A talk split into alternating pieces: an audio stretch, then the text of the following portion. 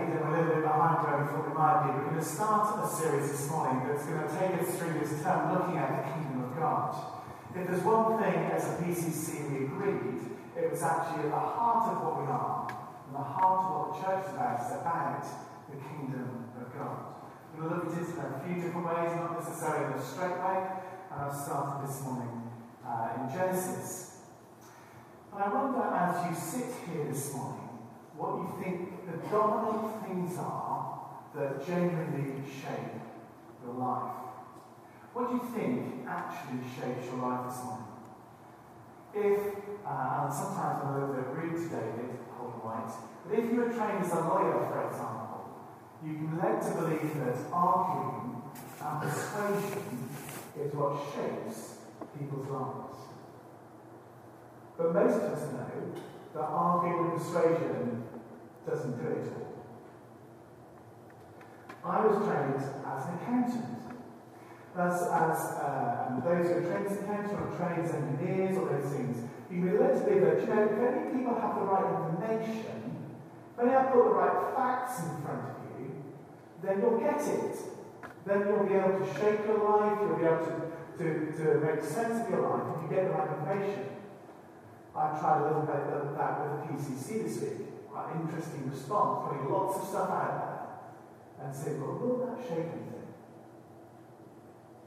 If you speak to marketeers, they will say that actually what really shapes us is our desires, our lusts, our things that drive us deep inside. They're the things that shape our choices, they shape what we want, what we don't want, and how we live our lives. But desire, lust, fear, or pleasure don't do it all for us. And actually realize that there's more to it than all that. But one of the things that we do realize, I think many of us, is the stories that people tell have an ability to shape our lives in a way and influence our lives and our thinking in a way sometimes it's way beyond what would be facts or what would be argument or even what the desires or lusts within us that's good or forever. We just take an example. Hitler. Most of you know the story of Hitler, maybe you know the story of but Hitler couldn't reconcile himself with the fact that Germany lost the First World War unless they were stabbed in the back by a, a conspiracy of Jewish industrialists and bankers. So Hitler borrowed from the pseudoscience of the day about racial classifications and superiority. And he told a story that was compelling to a huge number of German people. The story was that the Aryan race was superior to other racial classifications and actually answered the world's problem that Jews should be eliminated from all German life and ultimately from the world. As Hitler told the story, he talked about his role as the messianic leader. His vision and whose inspiration would inspire Germany to conquer. That story, told again and again and again and again, with great passion, ultimately is responsible for a loss of 60 million lives.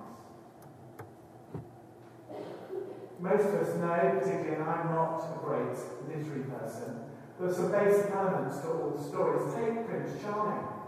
You know, you've got a good person who faces a huge challenge in life. Got essentially a good person, they face a good challenge in life. And they, they find themselves in danger, they find themselves in difficulty, and what they need is a rescuer, someone to come and rescue them from the difficulty they face. The rescuer intervenes, and they all live happily ever after. Jesus told a story in which, if you believe it, and if you center your life in it, it will radically change your life forever. It's a story he told over a hundred times in the Gospel of Kings. It's a story of the kingdom of God. Mark 1, 14 to 15 says this. After John was put in prison, Jesus went into Galilee proclaiming the good news of God. The time has come, he said. The kingdom of God has come in. Repent and believe the good news. Now, when Jesus announced the kingdom of God had come, that literally it was at the end of his hand. The Jewish people who heard that in the first century did say, What is all this stuff about the kingdom of God? I've never heard anything about the kingdom of God. When they heard this, they thought they knew what this all meant. That God was uh, coming as a long awaited, long waited for, long anticipated rescuer to his people. But they were waiting for a rescue to deliver him, deliver them, sorry, from all the oppression that they were facing. Jesus says, and the rescuer has arrived to break the evil spell and to fulfill those promises to his people. God, the King, would establish his rule and his reign, his good, kind rule and reign over his people. Those of you who know your Bibles, those of you who know Scripture quite well know that as it turned out, many of the listeners to Jesus, those who were around Jesus' time, didn't actually understand that actually how that would happen. It didn't make sense of what Jesus was saying. They actually got quite mad with Jesus. So mad with Jesus. So angry with Jesus. That they ultimately crucified him. But the story of the kingdom of God is an old story. It's a story that shapes the whole of Scripture. It goes back all the way to the beginning, and that's where we're starting this morning in Genesis.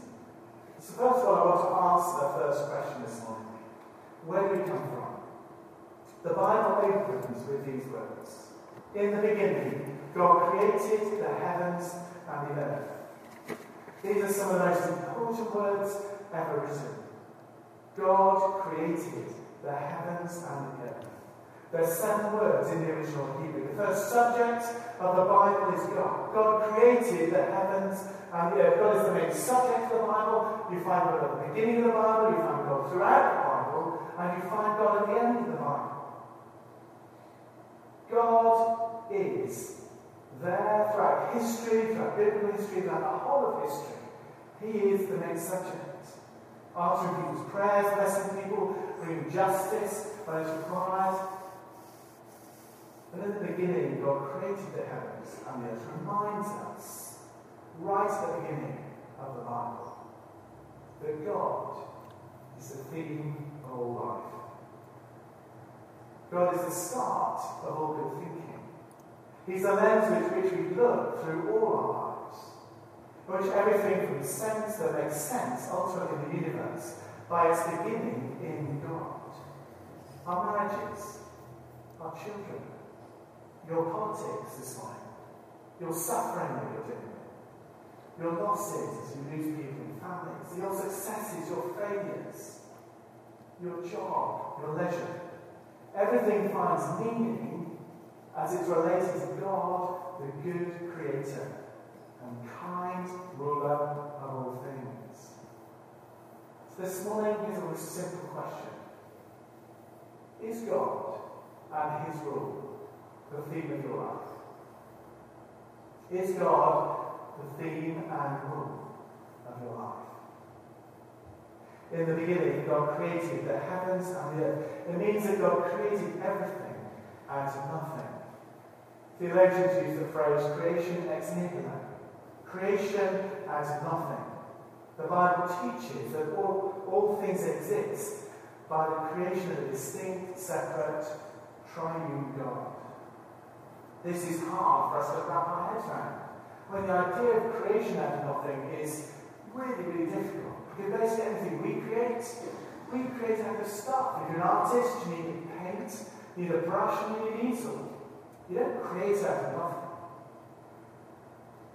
Well, at the beginning of Scripture, it says is, everything was created by God.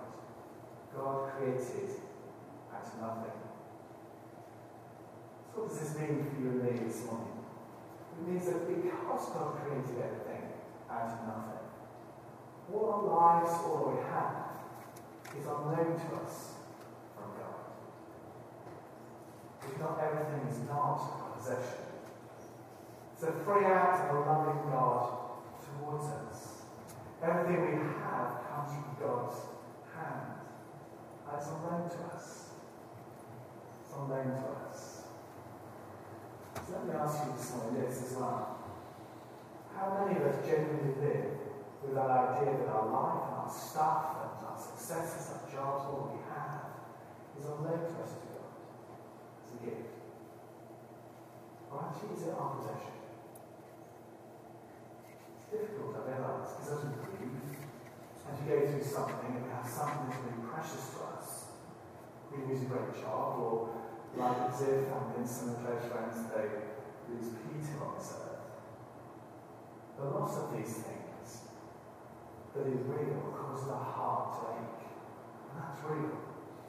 Loss is real and, and actually makes a difference. It's painful. But the raw edge to our losses, for Christians, is being able to say, even in those places of deep pain and loss, God, my Creator, my good King, thank you for that. Thank you love. Thank you for the health I've enjoyed so long life. Thank you, God, my King. Thank you for the precious gifts that you give me that are unknown to me. Where do we come from? We come from the very hand of our Creator God. So the second question, who are we this morning? This is the identity question. Who are we? Famously, I was talking about Germany a bit this morning, there's a famous German uh, philosopher called Arthur Schopenhauer. Sorry, Arthur Schopenhauer. And he was like many philosophers, uh, sorry, I apologise if there's philosophers in the room this morning, but generally they're gloomy, and they were, as they spent like time being very introspective, and was walking around outside in Germany, and as as he consumed his own thoughts or something, he bumped into someone. As he bumped into someone, that person said to him in German, Who do you think you are? And for Schopenhauer, it became like a philosophical question Who do you think you are? And that sent him. He said, I wish I knew. I wish I knew. And it sent him into a great spiral of wrestling with who he is. The question there hangs for every one of us. Who am I? Who do you think you are this morning? It's one of the most fundamental questions that we can all answer. So many of us, and uh, I'm no different and the temptation we face can place our identity on all the other things in life that we have. Really superficial things The clothes you wear, the cars we drive, all the stuff of life. Increasingly, I saw um, a survey recently that showed that 40% of young girls, teenage girls, said they would accept and take plastic surgery. You have an extraordinary attitude to what's important and what our identities are built on. Some of us uh, who were here yesterday can find our meaning in some rather strange things. We can dress up in Jane Austen type stuff. And we find ourselves in Bath in 2018 doing extraordinary things. That identity is based on something that happened years ago, we dress up and do that. You're fanatical about Bath rugby, and we dress up and we celebrate. It's completely unknown to me, but similarly for America, particularly of the conventions around things like Star Trek. We want to identify ourselves they're not, they're not necessarily back on themselves, but is that the heart of our identity? Who are we? Who are we? It's the most basic question. What does it mean to be a human being? Genesis 1, verses 26 to 28, as Jenny read, says this. Then God said, Let us make mankind in our image, in our likeness so they may rule over the fish in the sea and the birds in the sky, over the livestock and the wild animals, and over all the creatures that live on the land. God, so God created mankind in his own image. In the image of God, he created them. Male and female, he created them. God blessed them and said to them, Be fruitful increase in number. Fill the earth and subdue it. Rule over the fish in the sea and the birds in the sky, and over every living creature that moves on the ground. Scripture says that we're made in the image God. And being made in the image of God fits into the story of the kingdom of God. See, in the ancient world, when one of these risen kings would mark off their territory on the boundaries of their kingdom, by putting images or statues of themselves around the territorial borders of their kingdom. The image of the king around an area marked that territory. It that this was a place where that king reigned.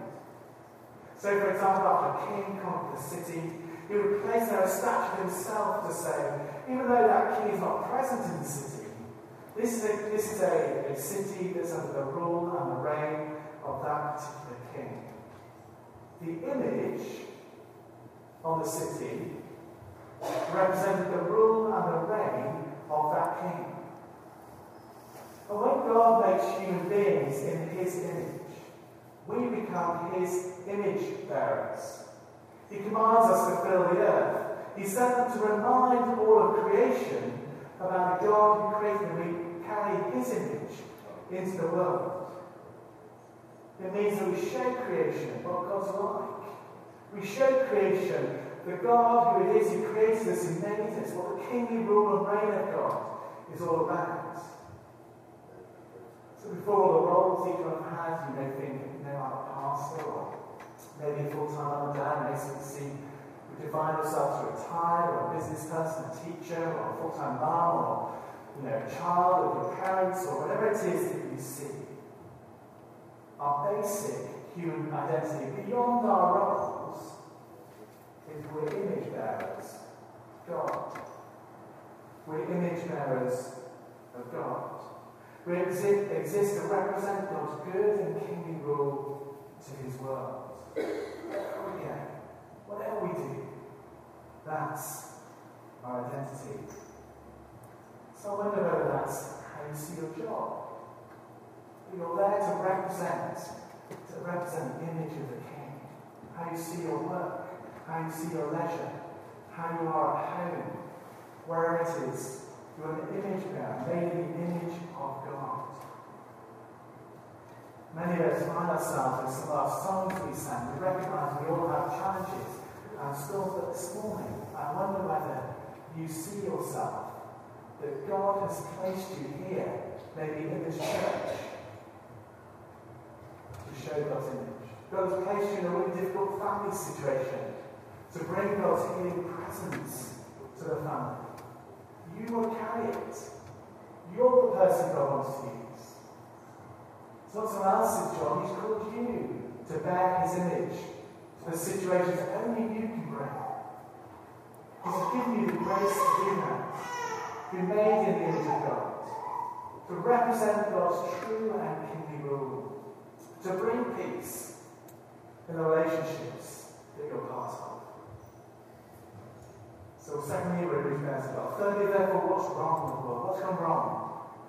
In every great story and every great challenge, what we find is that something goes wrong. With the challenge, the threat, the damsel in distress, an evil spell, you know, comes to, take over and lots of fairy tales. And so it is in the story of the kingdom of God. In Genesis 3, we deal with this third question. What's wrong with the world? What's wrong with the world? You go back in history, most people recognize and realize there is something wrong with world. Things aren't working the way they should. If God, so often I hear this, if God is good, if God is a good king, a gracious king, a, a holy king, a kind king, why is there so much suffering? Why are things so wrong in the world? Why do we live in such a tangled mess? Why are so many mental health problems in our society today? Why are people consumed with depression and anxiety? Why are those people across the tens of thousands of people being killed all the time?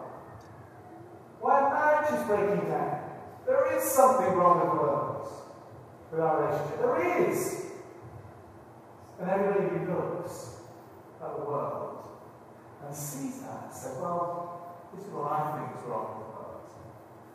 I was going to ask you to to your neighbour and say, what do you think with the world? I thought we'd never get to lunch.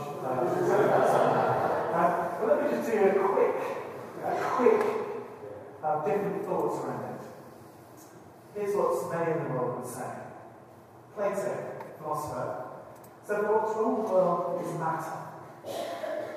Matter is evil. Our bodies are evil. We need to escape our bodies and become pure spirits. That's what Plato thought was wrong the French philosopher Rousseau said that what's wrong with the world is essentially society. We're all born good. But then society, corrupts us. By schools, by parents, by different engagement with learning, they essentially get corrupted. For Karl Marx, the problem was unjust economic systems. For Freud, it was childhood traumas. For many scientists today, Frederick Wilson, a renowned scientist, the problem is all in our genes. Genetic. If you ask people what's wrong with the world, you will hear many answers. But the Bible offers us its own take on what's wrong with the world. We human beings become succumb to the temptation to replace God as King.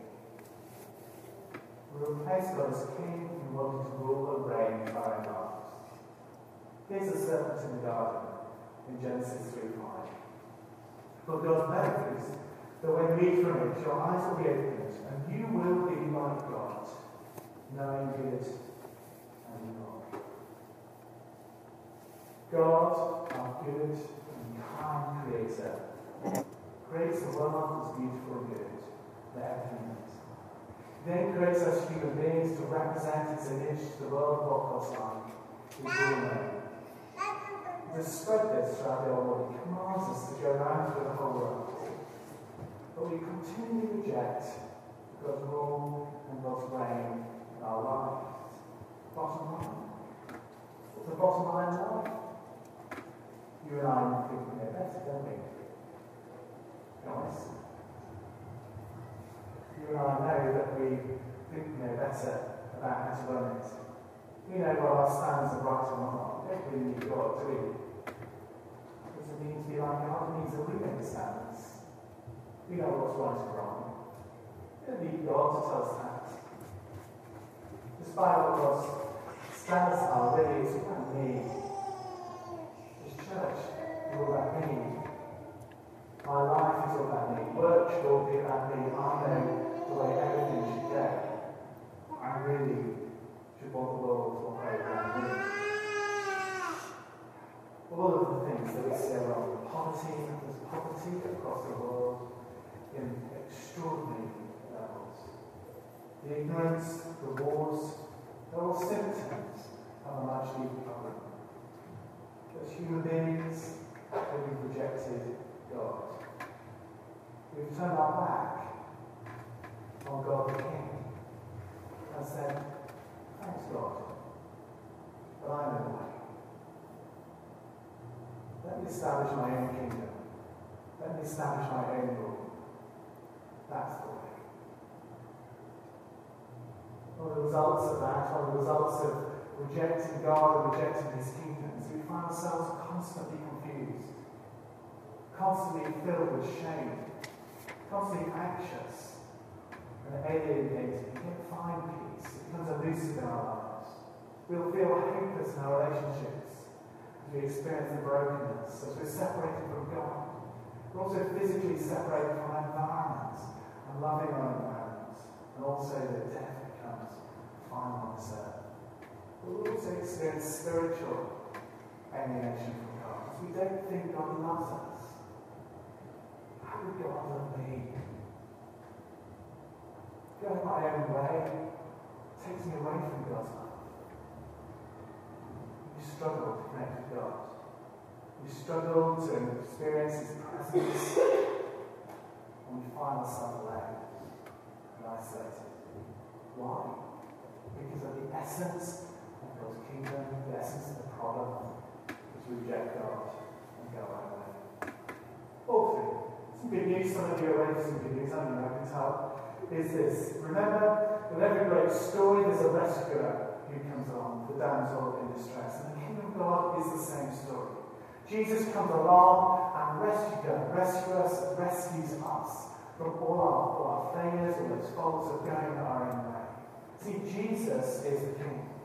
The New Testament speaks about Jesus being King hundreds of times, over and over again. The New Testament says that Jesus is the rightful King. And we miss it because we think, like, my name is Tim Redcorn, and Jesus' name is Jesus Christ. So Christ was his second name. But it's not. Every time the word Christ is used in the New Testament, You substitute the words Messiah, King. Jesus, the Christ, is the anointed King. The ruler descended from the Davidic line, and he comes into this world to restore God's good and kind rulership and reign. But how did he do that? How did God do that? How did Jesus do that?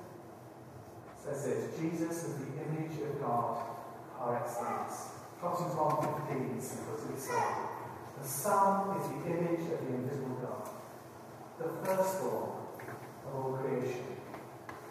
So everywhere Jesus goes, it exhibits God's good, kingly, and kind rule of the world. Jesus touches people, and they're healed. The gospel he brings sight to the blind. The lame walk, the, the ashamed were forgiven. Those are the leprosy were touched and cleansed. The deaf hear, the dead were raised. And the good news is brought to the. Everywhere, the Messianic King defeats all that's evil, as Jesus is too strong for it. Jesus is the rescuing King for the whole world. As we choose this morning to bring our lives under Jesus' kingly rule, as we surrender our lives to the Messianic King, Jesus, He pours His Spirit out afresh on us. He renews the image of God within us. It enables us to represent Christ the world.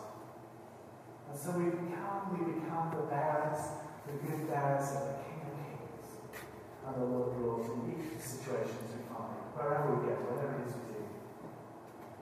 The story of the kingdom of God tells us that God's good and kind rule has broken into the world in Jesus Christ. God's perfect, God's perfect image bearer. And now that news, that message is to spread across the whole world. So we take it to be his image bearers into the world.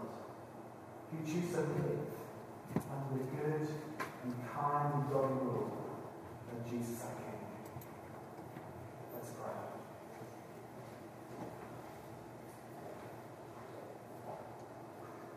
Heavenly Father, thank you. You know everything about us, what's in our hearts and minds. Thank you that it's your truth that sets us free.